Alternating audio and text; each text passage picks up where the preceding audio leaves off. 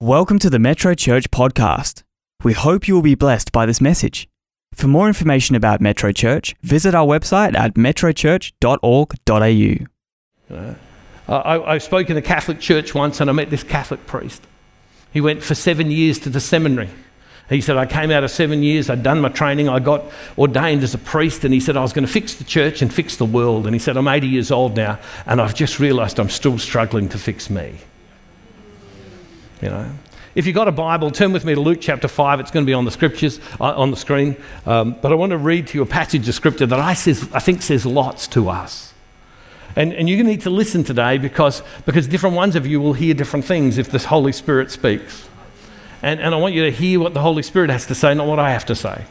I figured a long time ago what I, says, uh, what I say gets forgotten. But if God was to speak to you, you'll remember that for the rest of your life. And surely when we come to church, that's what we want. We don't want to hear the speaker. What we want to do is hear God. You know? So it says in, in Luke chapter 5, verse 17 one day while he was teaching, Pharisees and teachers of the law were sitting nearby.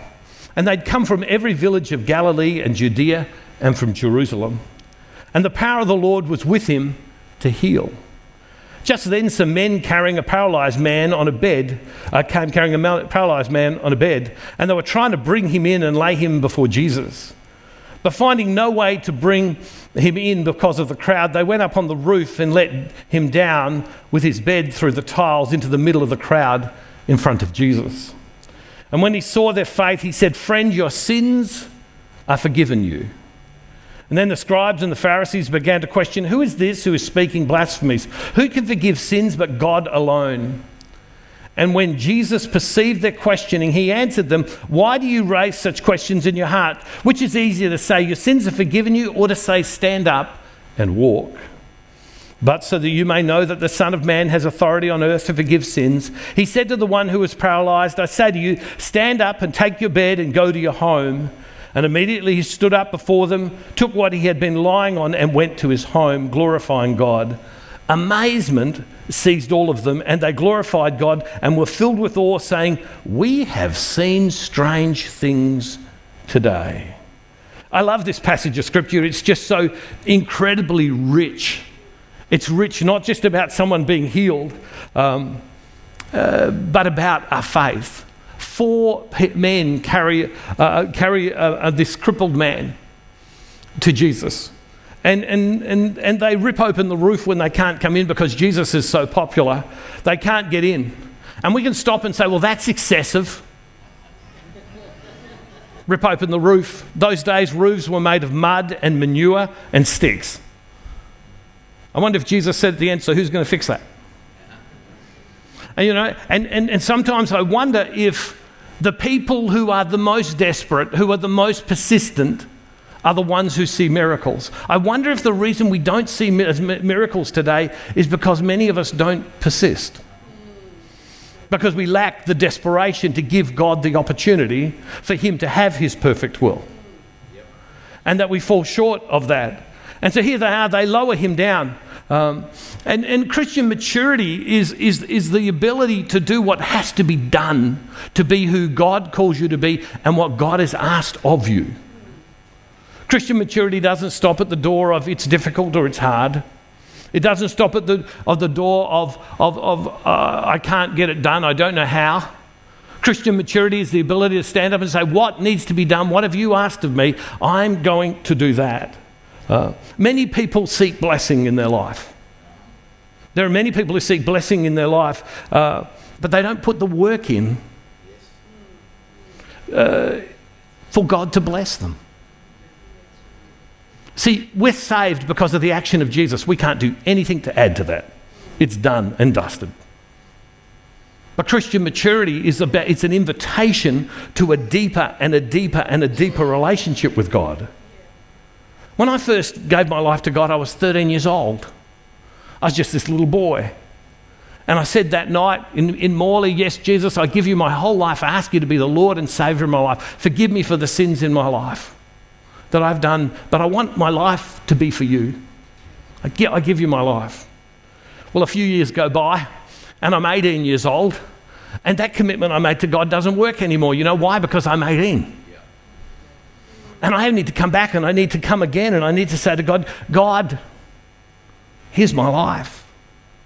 Be the Lord of my life. Be what I know today. And then a few years later, I, at the age of 23, I get married. How many people know that marriage changes you? and that commitment I made to God when I was 18 of Jesus, here's my whole life, it didn't work anymore. And then we started having children. How many people know children hell? And that commitment I made when I first got married to Jesus, uh, married to Rosemary, and gave my life to it didn't work anymore. Oh, I'm not talking about being saved. I'm talking about that ever deepening relationship with God. And then through the highs and the lows of life, the great successes of life, and the unspeakable sadnesses that life brings, and the unknowns that life brings having to recommit and recommit and recommit your life to God over and over and over. But no one ever told me that. People told me if I came down the front and I gave my life to Jesus, well, I'm. But it doesn't work in terms of my deeper growth with God. That it's, that it's about this ever deepening relationship. Uh, see, and we, and we can do all sorts of things to encourage that in our life. Uh, and so they raise, they, they lower down this crippled man. Twisted bones, twisted muscles, who knows, but he can't walk.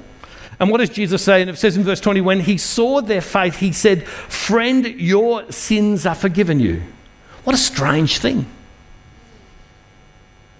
Because they didn't come for forgiveness, they had come for healing.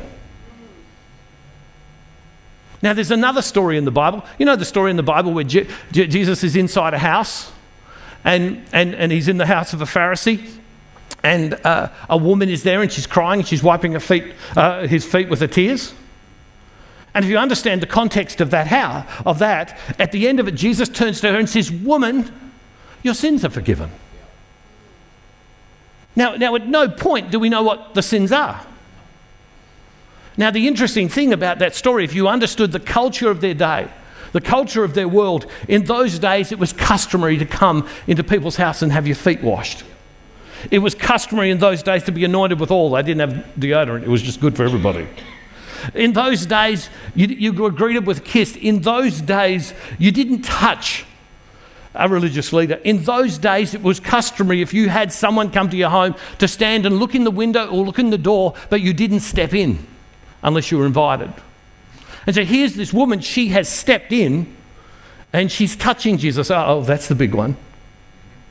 She's in breach of the law. And, and, and Simon the Pharisee, he comes along and he says, if Jesus knew who this guy, this woman was, that she's a sinner. And, and, and, and Jesus knows what he thinks, and he says, Hey, Simon, you know, he, he said, Simon, I came into your house, you didn't wash my feet. Simon, I came into your house, you didn't greet me with, greet me with a kiss. Simon, I came into your house, you didn't uh, anoint me with oil. And Simon thinks to himself, but if you knew who this woman was and what she is, right? And, and, and Jesus and Jesus and Jesus knows who exactly is. The other the other gospels tell us, Luke, Luke doesn't, but the other gospels tell us that she was a prostitute. But here's what a prostitute was in their day, if you don't know what a prostitute is. In those days, the customs were is that men and women were betrothed. It was negotiated between the man because often the father of the man, the man was a lot older than the girl he was marrying. Often the father was dead, so it was negotiated between the father of the girl and the man. And then they would be betrothed. And in that 12 months, the betrothal was to test the faithfulness of the woman that she would be faithful in those 12 months. And then all of a sudden, and then, and then he would come, he'd take her, he'd take her home. There would be a seven day wedding. Thank God you don't pay for that, hey? You know? And there would be this wedding. And, and, so, and so he, he comes and he, he takes this uh, girl, uh, or that's, that was the way they got married. But the problem was they married, married older men.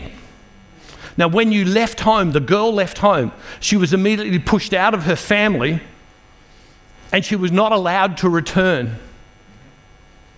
And so when she went into the new family, because their world worked on the basis of honour, that if you're in good honour, you could trade with people because they bartered. But if you're in poor honour, no one would trade with you. And so the family you married into, you were, they were suspicious of you. And so here's these little girls who are 15 and 16 and 17. Their, their husbands would die, and they were pushed onto the streets because they couldn't go home and they weren't wanted in the family that they had married. And these were little girls. These are your daughters, everybody. And they did and scratched out whatever they had to do. And the prostitutes of their day often were just little girls. Makes you think a bit differently, doesn't it? And in the story of Jesus washing the woman's feet, we don't know what's wrong with the girl. We don't know what's in that girl. Nothing is said, but Jesus doesn't say anything other than, Your sins are forgiven. And so we come back to the story of, the, of, the, of, of them lowering the man down. And Jesus, and Jesus, uh, Jesus says, Your sins are forgiven. And they go, Why? See, Jesus is playing to his bigger role, his perfect will. See, when Adam and Eve were in the garden and Adam and Eve do what God says don't do, what does it say? The scripture says sin entered into the world. And what's sin? Sin means to miss the mark. Sin means to be separated. What's the consequence of sin? sin the consequence of sin is death. Well, and you know, if God is perfect, all knowing, all knowledgeable, all loving in every way, and, and, and, and, and you fall short of that, it means to be separated. That's the death. It's Leonardo DiCaprio and Kate Winslet in the Titanic. And all of a sudden, he dies, and you see him sink into the water. It's a graphic image of this distance. And we couldn't overcome the distance, and that's why Jesus came that that distance would be overcome. And so when Jesus says your sins are forgiven, Jesus is more interested in winning this person to Him and giving them access than their crippled body. And yet, for so many of us, we're more interested in our crippled bodies than we are and Jesus' mission, it goes right back to Luke when he goes in there and, he gets handed the scroll at the beginning of his ministry. And he, he reads and he says, The Spirit of the Lord is upon me. Why? To bring good news to the poor, to proclaim release to the captives, recovery of sight to the blind, to let the oppressed go free, to proclaim the year of the Lord's favour. Jesus' job description was to win people to the Father and to eternity, to overcome the separation. And so Jesus was always about his bigger will, his perfect will. Where in your life do you get distracted by the everyday circumstances of your life? Where in your life are you playing the long game of your eternity and of growing in a richer and richer and ever richer relationship with God?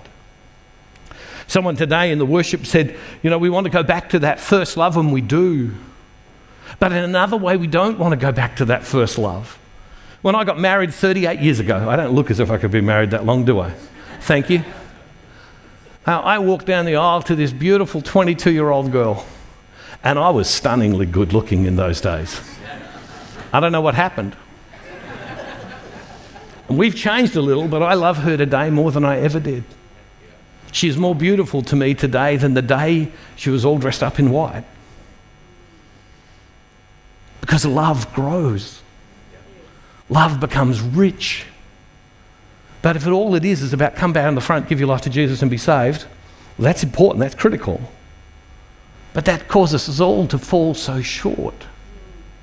Jesus wants more for us than us just to have the outside of our circumstances fixed. He's after a relationship that's abundant within us. Now, let me ask you a question a controversial question. Um, when we look at the Pharisees, the Pharisees were these religious police. And, and if you understood what a Pharisee was, a Pharisee was about really the law. Now, where I come from, where I come from, there, there's a law that says, um, well, let me, before I go there, let me say this. Rosemary and I had four daughters and a son. And when they were little, when they were little, if I was at the shops by myself and Rosemary wasn't there, and one of the girl, one of our daughters, when they were little, said, "Daddy, Daddy, Daddy, I want to go to the bathroom," well, you just took them with you, didn't you? But then they get to an age where you kind of go, yeah, it's not, the, it's not the appropriate thing to do. So what you do is you go stand at the door of the women's bathroom, you send them in and you say, if you need something, call me. I have no idea what I'd done if they'd called. Now, there's a law that says in the place where I'm from that says men can't go into bathrooms in public places and women can't go into women, uh, men's public, uh, bathrooms in public places. Is that same? Is that same here at Metro? Good, just in case I go to the bathroom afterwards, I just want to know, you know. Yeah. But what happens if I sent my daughters in and one of them cried out, Daddy, Daddy, I'm being attacked, you'd walk right in, wouldn't you? And there wouldn't be a court or a policeman or anyone in the land that would tell you that you'd done the wrong thing. The Pharisees were about the letter of the law. Jesus came to fulfill the law, but with love. He didn't come to lessen it. And so the Pharisees are sitting here in this story where he's lowered down. The Pharisees are sitting in the story where the woman is, here, is crying at his feet. Uh, and, and, and they're suspicious because, and they don't like Jesus because, as it says, he spoke with authority. He touched their lives. He did something that was deeper to them. It wasn't just about the process, it was about the heart and the relationship that he longed to have with them in their life. And, and, and here they are, and they turn to Jesus. And, and they turn to Jesus, and in verse 21 it says, And then the scribes and the Pharisees began to question, Who is this who is speaking blasphemy? Who can forgive sin but God alone? And when Jesus perceived their question, as he answered them, Or why do you raise questions in your hearts like this? Which is easier to say, Your sins are forgiven, or to say, Stand up and walk? Can I ask you this question? What happens if it was never Jesus' intention to heal that crippled man? See, many of us don't want to ask that question because we all think that Jesus was all about just heal everything in front of him. But think about it. The very vehicle that had brought that crippled man and those four people was his, his disability. That the very vehicle that was bringing them to God, that often they were trying to flee from. How often in our life is the very thing that we're trying to leave behind the very source of our salvation? The very hardship that we're going through are the very things that call us into a deeper relationship with God, a deeper sense of surrender. I start, when we started the ministry that we're in, uh, we were going along merrily, and then, and then the opportunity, it's a long story which I haven't got time to tell now, but long story is we got the opportunity to do television in a far wider way. And and, and, and it meant that if I was going to do it, we were going to have to risk. We were going to have to risk. We were going to have to risk everything. And Rosemary and I talked about it, and, we, and, and, and a couple of times through our ministry life, we talked about, well, let's risk everything. And we lose the house, we lose everything, we lose it all. You know, if God, and, you know, we feel like God has asked us to do something. You know, and everything in me, everything in me has wanted to flee the pain and run to certainty to flee the insecurity and go to what is certain. Everything. But here's the thing. Well, what happened if, if, if all of a sudden someone gave me all the money I ever needed to make ministry work and to bring all of it to work? Can I ask you this question? Would I spend as many years as I have on my knees pleading with God? Would I have come before God and asked Him for His blessing and for his mercy and for his grace? Would I have come to him and said, Lord, here's my life, purify me? If everything had worked, could it be that Jesus never intended to heal him? Because the very vehicle that brought him to Jesus was the very vehicle that would, that if it was taken away, might cause him to no longer seek after Jesus. See, we live in a world that says avoid pain and struggle. Now, I'm not saying you, be, you go jump into it because you can. I'm not saying let's go take on some hard stuff just because you can. But maybe those things, maybe many of those prayer requests are the very things that will be the difference between you being more deeply in love with God or not. I met a man a little while ago who uh, was from Somalia. And he started coming along to our ministry all the time. And, uh, and, and one day he told me a story.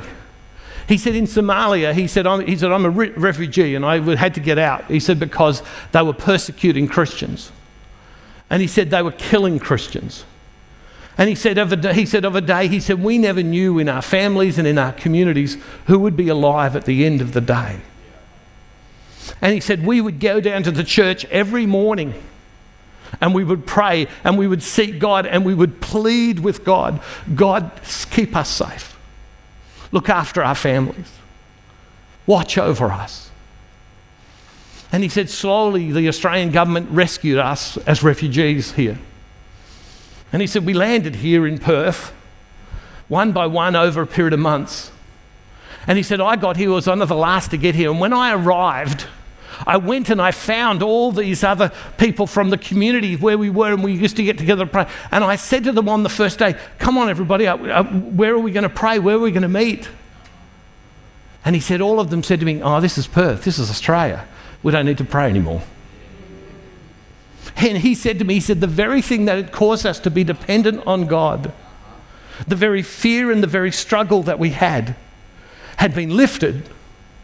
And so now everybody was wandering away from that deeper dependence to God.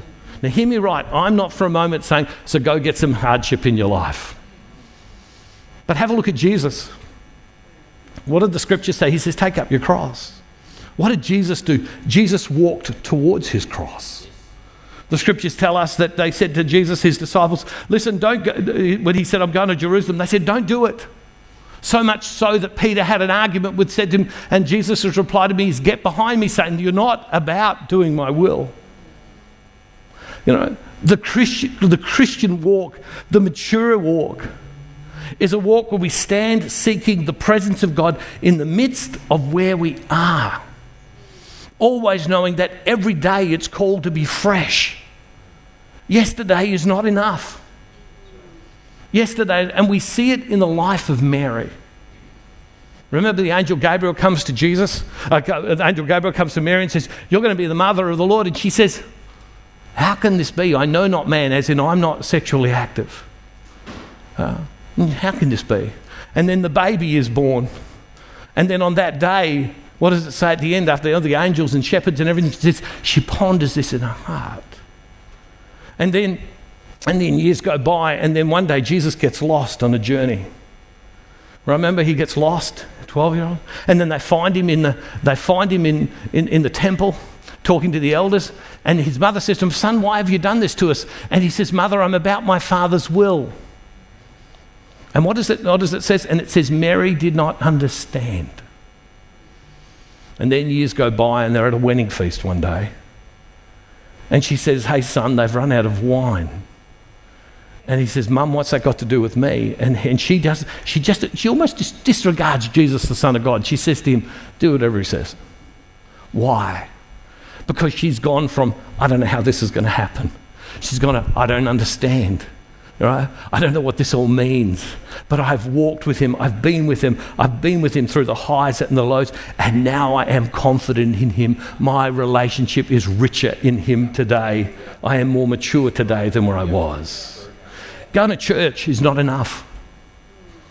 It's not about attendance, it's about, it's about an ever deepening relationship with Jesus where we do the things like pray, which we know, but even do that in our own personal time where we reflect on the scriptures and allow them to come alive in us, where we do what we all know that we should do, and sometimes we don't keep saying, Jesus, I want more of you. And I've got to say, in my life, and I could tell you stories about the hardship in my life that have just been incredible. But I thank God for every pain, for every struggle, for every hardship. I love Him today more because I've experienced Him and know Him more and more? Where in your life have you run from the very thing that God wanted to use to draw you closer to Him? A marriage that's difficult? A disappointment that you weren't the parent that you thought you should be? A financial struggle? A health issue? A dream that wasn't fulfilled? can be the very things that God draws you more deeply and more deeply and more deeply into Himself. What would happen if today God was saying to you, I want you to come more deeply to me? I want you to experience me more today, more, exactly in the place where I am.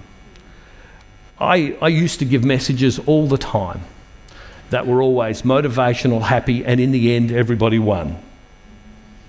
And to be honest with you, that's not necessarily, they're not truthful messages, are they? Because the message, because it's not real. Jesus meets us in the midst of our everyday. And yes, we're called, and it's in the midst of our everyday that we discover victory and power and might. Where today, where today do you need to experience that victory, that power, and that might exactly in the place where you are.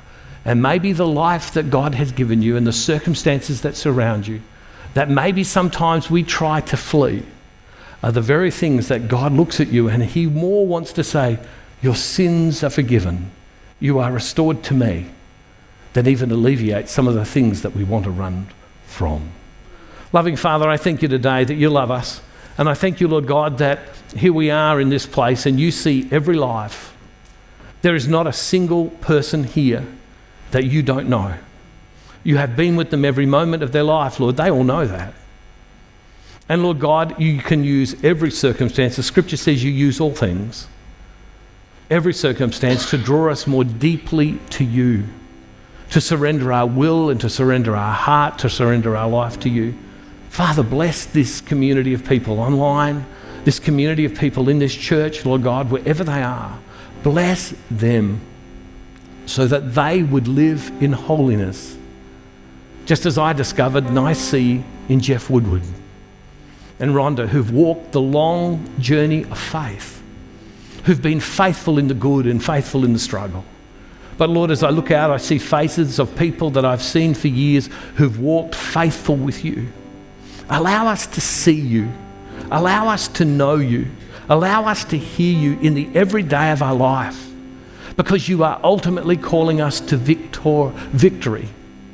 But your ways sometimes are strange to our sensibilities. Allow us to hear your voice. Allow us to encounter you. And Lord God, I pray that whatever I've said today, the bit that you want to, to, to take seed in someone's heart, that that part would. Father, we make this prayer in the name of Jesus through the power of your Holy Spirit.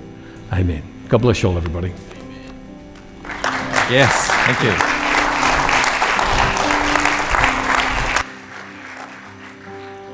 Thank you for that, Bruce.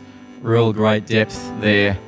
And I love one of the first things that Bruce shared was that he so cited the day, the month, and the year that he said yes to Jesus.